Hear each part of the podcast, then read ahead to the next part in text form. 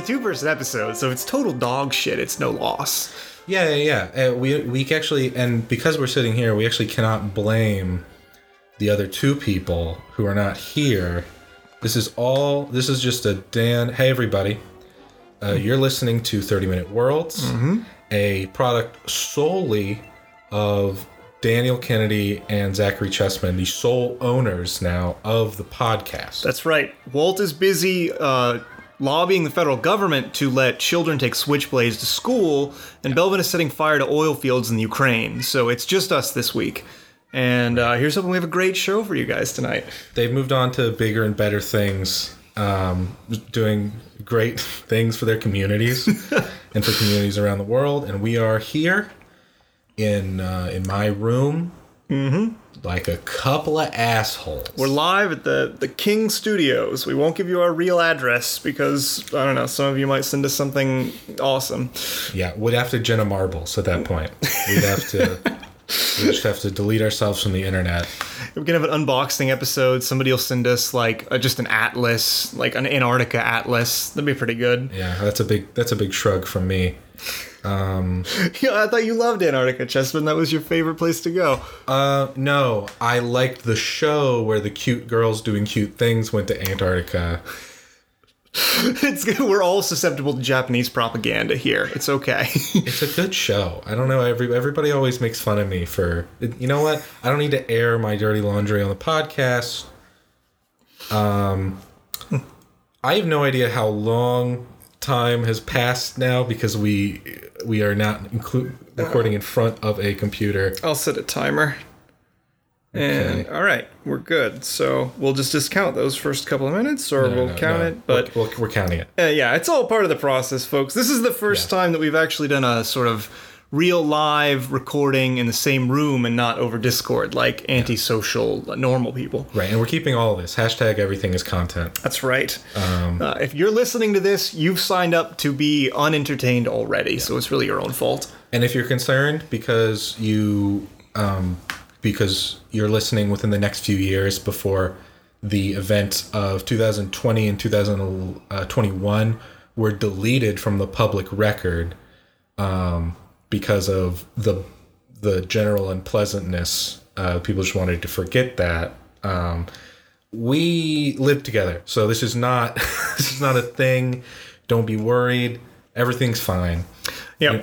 We positioned the makers to put our Sisyphus pods next to each other, so after a long day of rolling the boulder up the mountain, we just sit down, get some honest podcasting out of the way. Yeah. Well, if you're still listening, you know that on this podcast, we make a setting for you, ostensibly in 30 minutes or less, sometimes for D&D, usually not. Uh, and usually we use prompt words, we have a lore lad aficionado, but this is only the second two-man episode, so those rules are all kind of out the window. Yeah, yeah. This is a, this is a sort of ancient Rome thing. You know, sometimes they had one leader, sometimes they had three, sometimes they have two, and this is this is one of the where they have two. I don't know what they call that. Yeah, Walt is off campaigning in Hibernia, so we've been appointed by the Senate to save the city. Yeah. Uh, I had- you know I had a word that I was gonna pick, and I was gonna sort of spool it out into something. Um, I've been thinking about gothic horror recently. Okay, that's cool. Well, because uh, someone used the uh, the phrase gothic horror, and they like I don't know, like a few months ago, assuming that I knew what it was because I guess normal people know what gothic horror is, and I had no idea. Um, but I assume it has a lot to do with like Dracula's, Bram like, Stoker, yeah. yeah, and and big organs, and and also small organs that are inside of you. I assume it's some some like mixture of those things. To be distinguished from Southern Gothic, which is creeping kudzu and big marble pillars and uh, a creeping legacy of racism that we won't address because it's scary. Huh? Is H.P. Lovecraft Southern Gothic? Uh, I think Lovecraft Country is Southern Gothic, but I haven't watched that show. Okay. We can work with that. Um, I I'd honestly I've been thinking a little bit this week, and I don't even really know why, but about like the like the Sermon on the Mount, like the idea of like the shining city on the hill, right? Okay. And I feel like you can apply that idea pretty easily to gothic horror as a like if that's the tone of the setting as like it can either be as a refuge or as like a font of horror kind of. Okay. Um, because I'd originally been thinking about it almost as like an apocalyptic kind of thing, like a city built in and out of a mountain that had had like the top blown off, basically. Maybe I've just been watching too many Dwarf Fortress videos, but Uh, yeah, Kruggsmash. I think that there's a there's a few things about um, him terraforming entire mountains and filling them with vampires, probably. Kruggsmash's fort videos are cooler, longer, and go into greater depth than any of our podcasting episodes do. So if you want quality content about tortured dwarves, look him up on YouTube. Yeah, actually, for the rest of this podcast, we're just gonna suggest other creators that are better than us that you should be listening to because there's so many. There's just so many. That's right. We got Kruggsmash. That's one. We got Bram Stoker. Read a book, maybe. That'd be good. Yeah, please read or, or listen to books. But listening to books is good. Bram is a weird first name. Bram. Like Stoker makes sense. That's a guy that like keeps a fire going, but uh is it short for Abraham? could be. I don't know. Huh. Okay, so Gothic, I feel like there's a really strong association with Gothic horror with vampires, given the fact that I've referenced Dracula like four times. I'd like to avoid that, if anything. I feel like it's a little played out. Um, we could lean into something a little weirder happening. Could be like an like an extra planar like sort of deal, invading like a normal world and kind of polluting it. Um, sort of like a bloodborne like kind of deal moon presence You let the cat in. He's gonna. He's gonna. yeah come on He's gonna scream. come on boss Hey, boss. come inside cat come on He's not gonna. He, he may. He may just not come in. there he goes Hey, buddy. Yeah, our finally our third co-host joins us Hi, boss. good cat The. I kind of. I dig that. So, you've got a sort of extra planar. Not extra. Maybe extra planar or extra planetary. uh i mean we've gone to both wells a fair amount at this point so i'm really okay with either i think i mean extra planar so alien leans more into like a kind of hg wells sort of horror like war of the worlds kind of thing or planetary would be like that planar is more like a lovecraft thing Yeah. But actually, the idea of like a gothic horror setting where the horror comes from aliens is actually kind of an interesting idea. Like a Giger kind of deal. Yeah, it's kind of it's um kind of reminds me of uh, Might and Magic a little bit. What they have sort of uh, that's a fantasy setting that uh, originated for spoilers, by the way, for like a seven hundred year old game whatever. Series with like nine entries in it from the 90s that I'm sure you've all played and love. oh yeah, by the way, everybody go stop listening to the podcast right now. Is play Might and Magic. Just go play it. Um, Or just watch Seth Zinch's video on Might and Magic 9. That'll pretty much get you everything you need. Yeah. Um, that's kind of a setting that is fantasy, but it was created by aliens, essentially, or like aliens and like it's it's a sort of Fallout thing where society used to exist and then everything fell and like it's been so long since that society yeah. existed that it's been rebuilt into something new. Ancient aliens in Heroes of Might and Magic are a little bit like elves in Tolkien, or like mm-hmm. the, the stuff that's even older than elves. Like mm-hmm. there there are like spaceships ruined under the earth and stuff like that, and like there are mm-hmm. like like wands or like laser guns in some places and things like that. So it's kind of a melding Right. of the fantastical and the sci-fi. Well, okay, so going back to our our setting, which is of course uh, gothic horror with aliens, but did they come from? Was there a sort of fallout period? Because there could be some stuff there. Like uh like uh after the apocalypse. So yeah, Yeah. Okay. So it could be um it could be that there was a conflict with the aliens and it ended in some sort of stalemate and maybe they left but the earth was ruined. And they've returned but they're kind of working behind the scenes to uh maybe just make the world the world is pretty uninhabitable at this point. right. So they are exerting their control over the pockets of civilization that still exist on the planet. Okay. We got something there. Yeah. So okay, here's my idea then. All right. So, uh, when the aliens first arrived and laid waste to um, laid waste to the planet, took what they wanted, and left. It didn't send us back to like the Stone Age. It didn't send us that far back. Sure. It sent us back to like. Nah, Bronze Age is even too early. It sent us back to like.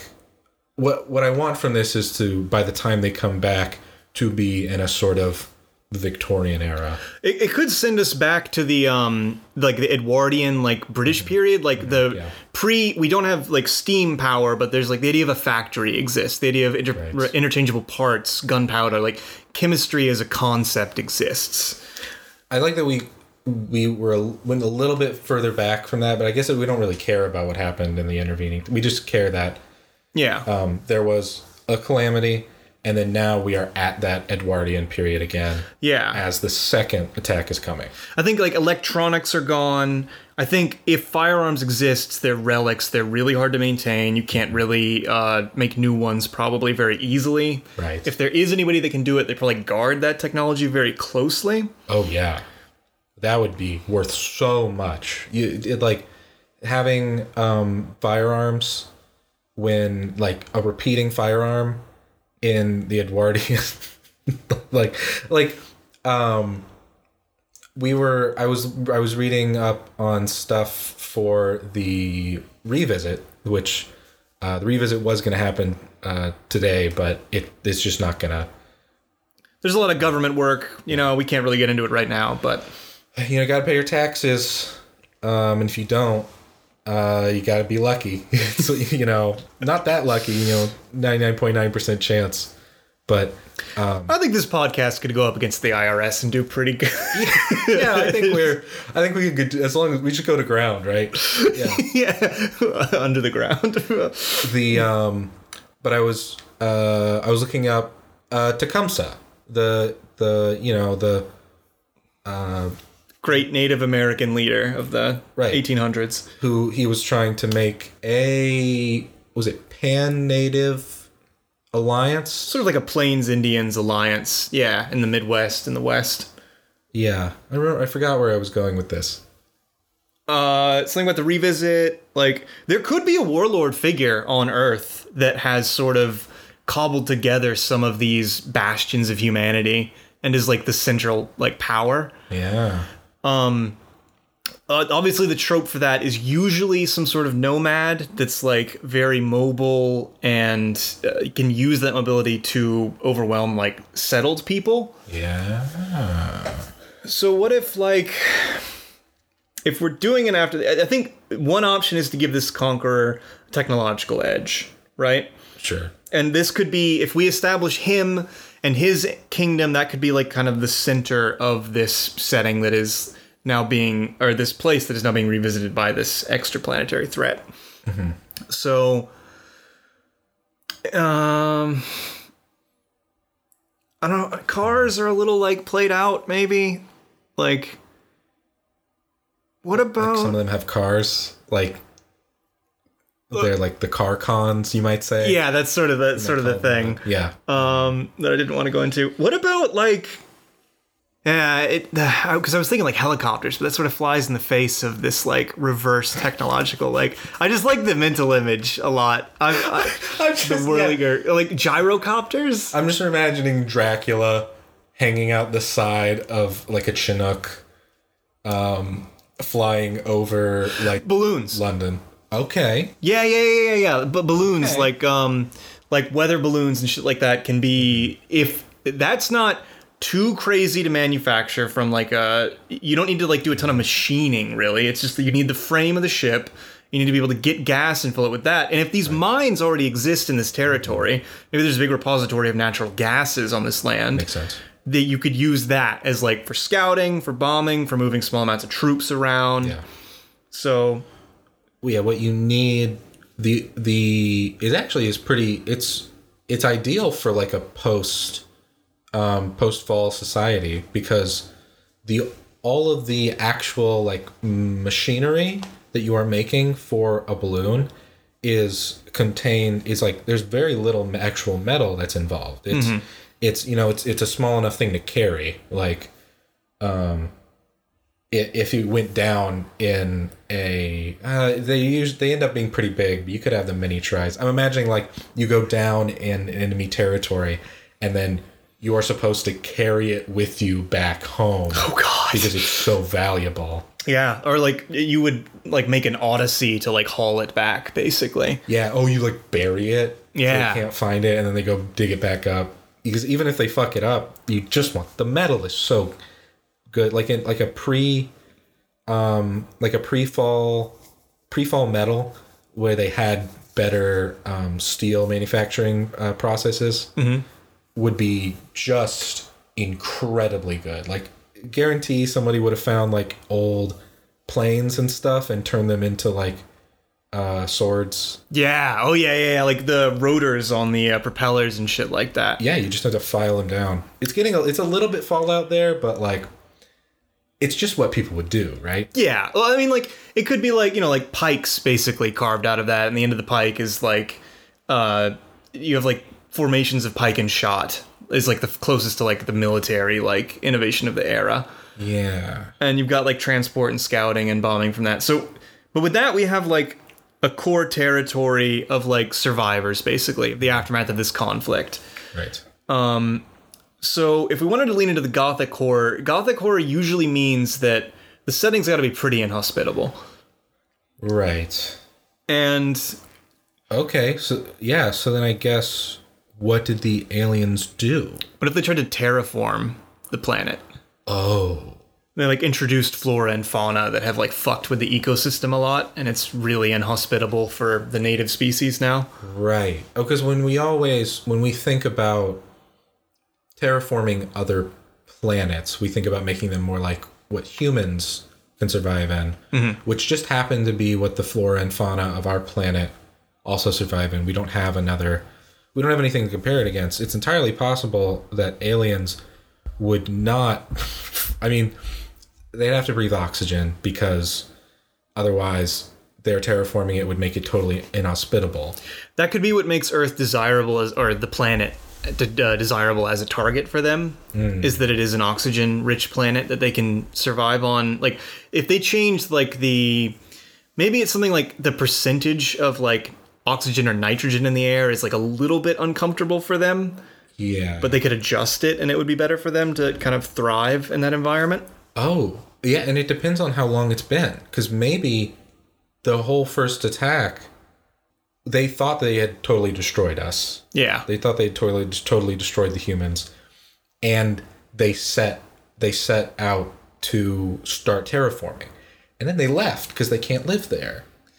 Oh, I like that. Yeah. So it's been hundreds, maybe thousands of years at this point.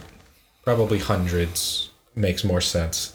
Because after thousands of years, if it's taken thousands of years and we went back to the Edwardian era, it's a little bit like, and there's still artifacts from the last world, it's a little hard to believe. What if, uh, so if we're talking about hundreds of years in time scale from the initial war, what if it's a big interstellar empire, but they're trying to colonize a lot of different planets, so they're spreading themselves thin? Right. So they come here, they trounce the pathetic armies of this planet, they think they've raised it of all of our species. Or of the species that live there, and they leave like an observer post. Mm-hmm. So the aliens that are still kind of observing the terraforming of this planet, they don't have the strength necessarily to like move against all of us and just wipe us out Right. it would be at cost to them. Right. So they have to use other methods of like through their technology, through either terraforming hostile wildlife to us. That could be a thing. That could be like they recognize that there's a society reforming that has somehow escaped from under their noses and they can't move against them militarily, but they can spice up the terraforming a little bit. That's what they have the equipment for. They can make more hostile wildlife that fights us. Right. The observers basically they weren't going to have they're like an outpost that was created and they were just going to hang out for like hundred like they only check in every few hundred years maybe. Yeah. And they don't have ref like it's sort of it was a gamble in the first place this whole operation. So like they're not going to come send more resources to terraform the planet more. They just have to deal with what they've got to meet some sort of quota probably yeah. Um and what they what they have is the ability to they like um have like genetic material from their home planet. Yeah. They would have like in lots of like basically chemicals that they use to put into the atmosphere to make it more suited for their life. Yeah. Plant samples, greenhouses. Maybe they're running a skeleton crew basically, and they have to go through hibernation cycles, and that's how this society kind of creeped up out of the dirt. Is like while the aliens were in hibernation, um, this warlord came out of these I don't know if vaults what we want to use, but like, like some sort of subterranean society maybe. I, I think it. I think uh, there probably would have been an organized response to. This is the thing, is when they had come to with the first attack, they would have with their superior technology would have identified almost all, if not all, of the bastions that humans created and targeted them and got and got rid of them. So there so vaults probably wouldn't have worked. Um spaceships definitely wouldn't have worked because No. you could see that. Um but uh what might have worked is like small like prepper communities that just had because they didn't they didn't nuke the place right No. they, they didn't it was like it was like targeted it was like surgical like millions of surgical attacks They wiped out population centers and military strongholds and places that looked like they could pose a threat, but these like tiny communities skate by. Yeah. Like nowhere towns in the middle of Montana and shit like that. yeah Okay, or like the like far north of like Canada, like very heavily forested, like small communities of people. And that's who has inherited this new alien world. yeah Are the survivors of yesteryear, but they've lost a lot of the knowledge probably. yeah they went through they went through a period of time where like uh like like i think the aliens probably like all the prepper communities they went they went underground right into bunkers and shit and um they could only go underground for a certain amount of time and you know maybe some of them stayed down there but the observers didn't have that much time either. Yeah. like they needed to conserve um they needed to conserve energy. Um so and then when everybody came out there was a sort of like i want to say walking dead-esque period where there is like society that crops back up a little bit but pretty quickly like after a few generations um knowledge would just be lost Yeah, the brain drain. I mean, this isn't like a military compound that's training new scientists and engineers and doctors. These are people that maybe they have a doctor Right. in their community. You know, any medicine that's handed down is something that has to be taught, and that's you're going to lose that in the process. They have farmers, they have hunters, but they don't have specialized knowledge like that. and, and all it takes is one disaster and you lose everything um eh, yeah So we have this um we have this setting now where we have these two opposing factions of like the observer aliens that are in orbit. They're watching the planet, they're terraforming it, they're getting it ready for induction into their uh, intergalactic empire. then you have these prepper communities that have survived basically by flying under the radar, and some of them have been banded together under a warlord. Maybe we could call him the Baron.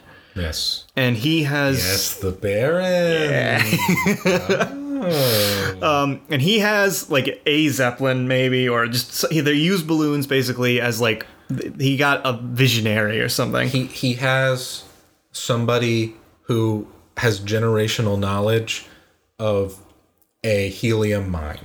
Yeah. Right? So so he has the ability to harvest helium and put it in a zeppelin and like in a world without cars where like maybe you have horses they're probably really valuable if you do. The ability to like see that far to travel the scout is like just invaluable. It's a it's so incredibly cause, 'cause- because we haven't talked that much about how the land would have changed. Yeah i think that's what we should probably address next. Yeah so you've got the baron and you've got these these new this uh tribes i think that they would i think tribes is a fair uh, statement at this point in the barren lands Yeah. Oh, okay. Yeah. Like a confederation.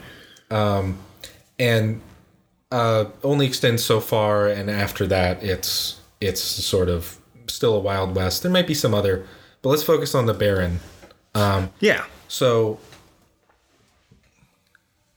what I would think that the aliens would want to do is they would want to populate the planet with like the dumb thing to do, which is you know just the naive thing to do would just be to try to replace entire ecosystems with the exact same life, right? Yeah. like the same like take for instance like we have uh, forests that have oak birch and Pine. oak birch pine Sure. and, and the undergrowth is certain genuses and there's clover and there's and there's um, and they all form a life cycle An along with ecosystem, yeah. with bugs so they would just try to transplant all of that at once um but i get the feeling like uh there would still be earth animals that survive Yeah. so I, I think we, it would be we should talk about the alien species first, and then start talking about What about animals. maybe these aliens evolved on a planet that uh their sun gives off like less radiation than ours, and so they're more sensitive to sunlight. And so one of the first things they do is they uh, fuck with the atmosphere and make it so that there's basically like heavy cloud cover all the time. Okay. So it's a lot darker. It's a lot more imposing. Agriculture is trickier, so large scale settlements are trickier too. right. Um, So immediately, immediately, uh, large canopy trees would not succeed as much. Our large canopy trees, and but they would also be less needed because you would you with more cover from clouds than uh, the sort of our native undergrowth would thrive more. yeah, you'd have shrubs like uh, funguses would do a lot better. Um, it's like mycelium and shit like that. You get like huge like networks of mycelium growing under the ground. So it could be lit like cultivating mushrooms is like a big um like is like the agriculture staple moving forward? Like slash and burning like big low short mushroom forests. Um, cool. i like that. I I think their species of large trees would probably be the ones that would probably succeed more than our our any plant species on Earth. Mm-hmm. There would probably be these huge trees that maybe on their planet mushrooms are a predominant like undergrowth species. So maybe that's that's also good for them. They plan Sure. for this. So these lo- these like tall um sort of spindly trees that um Ooh, they like like very like veiny kind of like they blow in the wind. It's like a big like web over the sky. yeah Uh, ooh, that's creepy. Yeah. okay, okay. Yeah. Um, man, maybe they don't need as much sunlight because they sort of spread out more. Yeah, they spread they they like um whereas uh cloud uh, tree cover on earth you you assume when you're going the canopy is going to basically be a covering and and where there's not a covering is like unique. That's like a glade. That's like a glade Uh, Uh, well, yeah, I know. Like, uh, yeah, it's it's under a canopy. I guess it's technically glaive.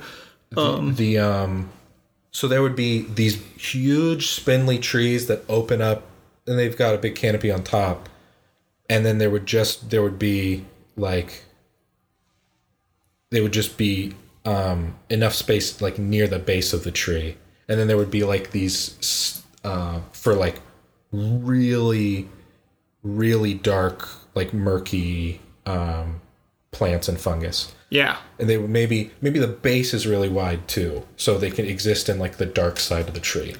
Ooh, what if the um, what is the name of this the the fungus species that like hijacks ants? oh god. What if they thrive in this? cordyceps Cordyceps, yeah. If they thrive in this and they start in mass killing off wildlife, like infecting wildlife, leading them in basically like swarms into the forests and like they they drop dead there and feed these mushroom forests, these biomes. oh god That's terrifying. It's like how humans used to like charge animals off of cliffs to hunt them, Yeah. but it's like swarms of uh, spore-infected wildlife feeding these mushroom forests. Mm-hmm. Okay. So you kind of have. Uh, I don't want to necessarily lean into a sort of Last of Us kind of. By the way, go play Last of Us. Yeah, play that. It's a great game. It's a Good game. yep. Um, the second one is too. Don't listen to what any YouTubers say about it. That's right. listen to what Donkey says. Listen to nobody else. Right. Uh, Um, I just that, that would be a cool like geographical feature. It Does I don't I don't think it's overwhelming the planet. I think that that would be one thing that the aliens would probably keep an eye on. Uh, maybe the Amazon is being overrun by that. If this is Earth, yeah. um, which I'm okay with this being Earth. No. It's. It strikes me if we have these. I'm. I'm definitely okay with this being Earth. Okay. Because because just because a setting like this, it's so much easier to put it on Earth because you have points that you can think about Yeah. where things happen. If you've got um the Amazon is uh is close to the equator. It's not on the equator, right? Uh, the equator runs through like Brazil, but like far, like at the northern part of Brazil. Is my Right. I, I'm pretty sure. Like goes to the Horn of Africa and uh, yeah. But it's close, which means that like in the summer in the well there's uh, summer and winter is kind of weird near the equator, but Yeah. there would be times of year where like the sun would go on all sides of these trees, mm-hmm. which would be a problem for a lot of species that would just want to grow on, in in like almost total darkness. Mm-hmm. But I think there's a species of these cordyceps that hijacks, let's say ants, because I think ants are cool Sure. and move around the tree. Like they they're living out of like they don't they don't go into an ant and force it to die. They go into an ant and they like bloom out of it still ah. alive. It's like a mobile forest. Yeah. That's scary. So if, if you go to the like if you take shelter on the bright side of these trees not knowing hmm. anything about the area okay. and then later in the day the sun swings around and puts you in darkness this swarm of eh, mushroom ants will just like just wash over you and probably k- kill you and eat you eat you when you start to rot So let's, if we're gonna say that the, sh- the so we got the, the sort of the the plant life, this this explosion of, of fungi and mycelium and, and mm-hmm. mushrooms. Do, do we want to set the barren lands like we can say? I, Montana, like into Canada, kind of makes sense to me. Could be cool. Yeah. A little bit further north, where it's a bit colder, and maybe mm-hmm. in the aftermath of human predation, the like bison uh, herds have come back. like yeah. it's like some some wildlife would do well in, in the aftermath of the because they didn't again we, they didn't nuke the planet they just took out human population centers. yeah i think grass is hardy enough that it doesn't really matter how the sun goes like grass is gonna grass is gonna live no matter what in some uh, in some state Yeah.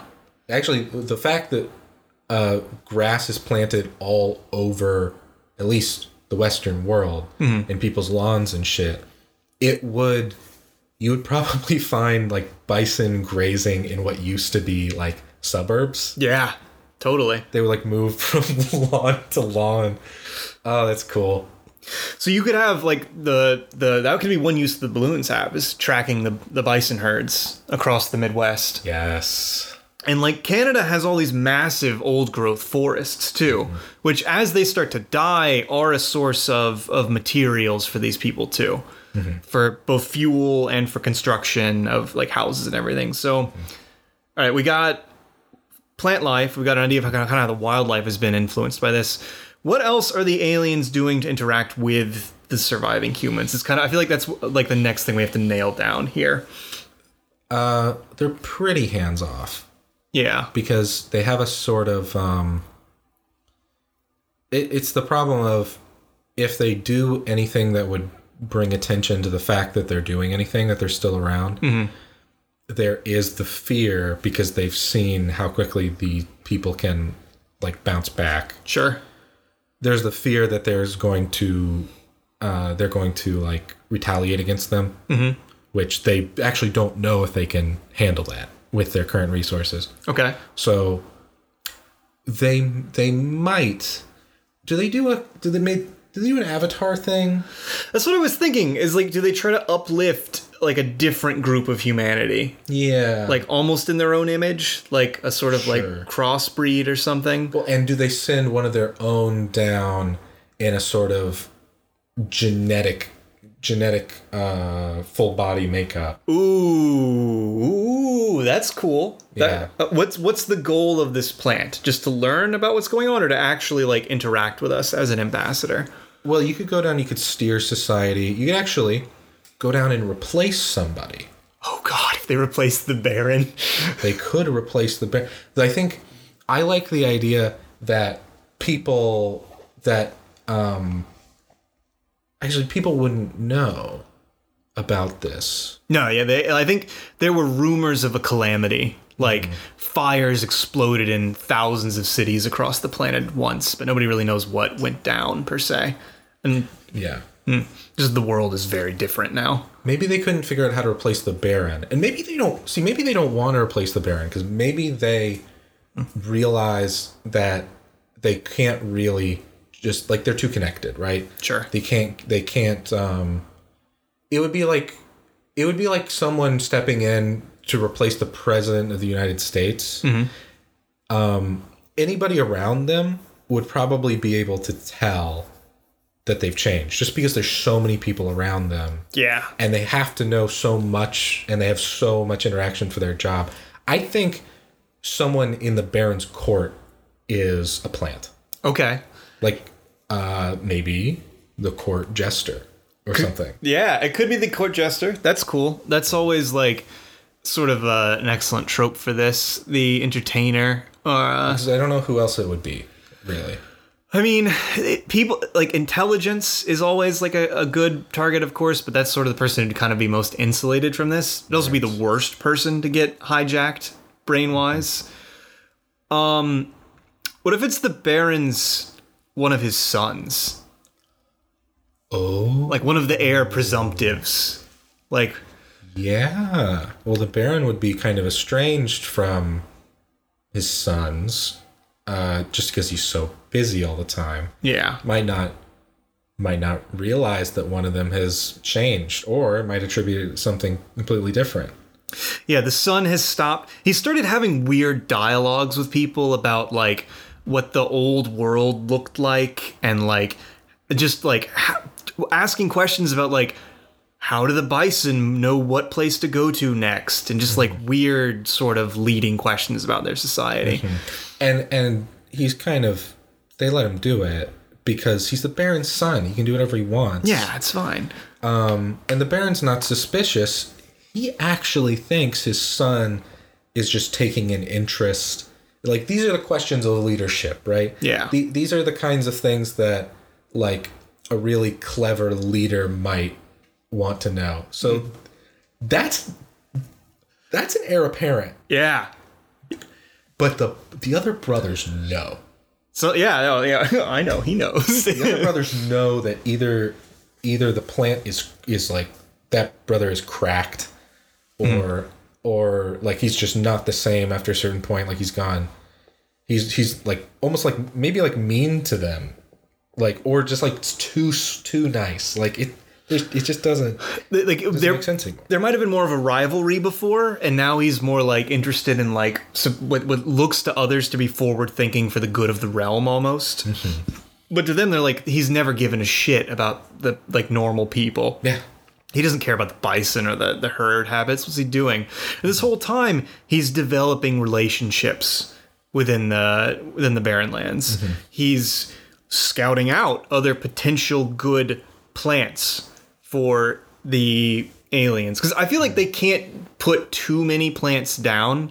I think they have to kind of win them over ideologically without actually possessing them mm-hmm. because their manpower is so limited.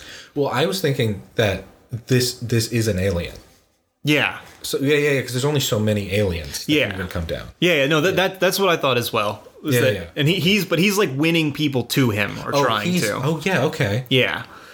So like almost as like potentially someday he could either if not reveal himself, he could at least like pose as some sort of messianic figure. Right. So What's how much time we got? Uh, we are at oh 38 minutes. Jeez. Okay, so we got. to We should probably wrap up. Yeah. Okay. I and you know I think the place to leave this mm-hmm. is that I know where this is going. I know where this. I know, and there's a pretty, there is a pretty climactic moment. Eventually, the like it, we're pretty close to the second wave coming. Like there's going to be a second attack of aliens, I think. Yeah. But Well, they, it's Earth Induction Day. You know, is coming. They have to be formally brought into the Empire. And what better time for that to happen but the heir apparent of the Baron uh, rising to power? Seizing power. Yeah. Nothing like a good old succession to rile things up on the homeworld. And and suddenly the Baron's other sons are like cast out and they are now basically the the resistance against they and the people that are loyal to them are the resistance. Hell yeah. we have a, a post post apocalyptic uh, North American kingdom, basically, Yeah. brought together through a chance technological innovation and helium and based zeppelins, which I'm glad I got to force into this somehow. Oh yeah, by the way, um, you guys just just stop listening to the podcast right now. Go get a Zeppelin. yeah, please buy, become a Zeppelin pilot. There's only like 15 of them. It's a travesty. yeah, more we need more Zeppelins. Helium is bad.